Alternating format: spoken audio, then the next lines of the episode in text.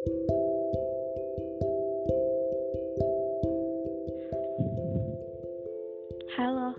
apa kabar? Kamu baik-baik aja kan? Gak kerasa ya udah tiga bulan kita di rumah aja. Kalau ditanya bosan, pasti jawabannya bosan. Dan kalau ditanya rindu, pasti jawabannya rindu. Rindu main bersama teman, ada juga yang rindu dengan keluarga, atau bahkan ada yang rindu dengan kekasihnya. Bicara tentang kekasih, saya banyak lihat di Instagram. Ada beberapa pasangan yang memutuskan untuk berpisah karena pada akhirnya mereka tidak sanggup menjalani hubungan jarak jauh. Padahal kalau dipikir-pikir, sebenarnya masih di satu negara. Dan mereka juga berpisah bukan karena satu hal yang memang benar-benar mendesak. Ya meskipun saya tahu jaga jarak saat ini memang benar-benar mendesak tapi kan itu semua juga demi kepentingan mereka sendiri. Dan kalau dipikir-pikir suka sih kalau misalkan ada yang memutuskan hubungan karena alasan jarak. Menurut saya itu klise sekali. Itu alasan lama alasan basi. Kayak yang ah masa sih jarak doang gak bisa?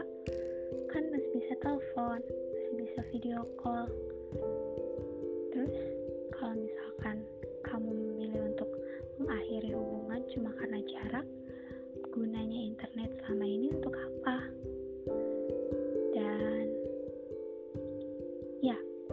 menurut saya Jarak adalah hal yang membuat kita belajar betapa pentingnya seseorang di saat orang itu benar-benar berada di sisi kita.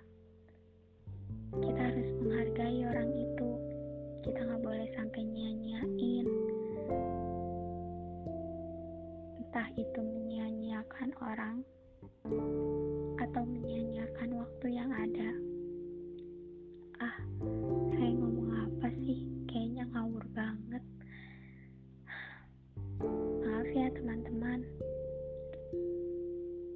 Tidak pernah menjalani hubungan jarak jauh jadi saya tidak tahu harus bicara apa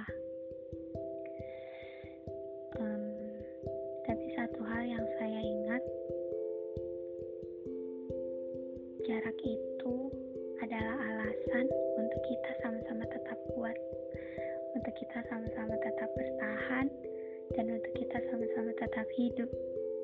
Ya, hidup dalam sebuah jarak, hidup dalam sebuah penantian, yang bahkan kita nggak tahu kapan jarak itu bakalan hilang, bakalan pudar. Um, dan kalau misalkan bicara soal hubungan yang berakhir karena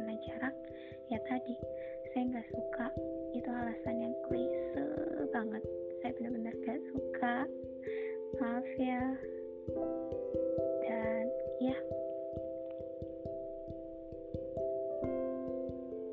Jarak adalah sebuah pelajaran.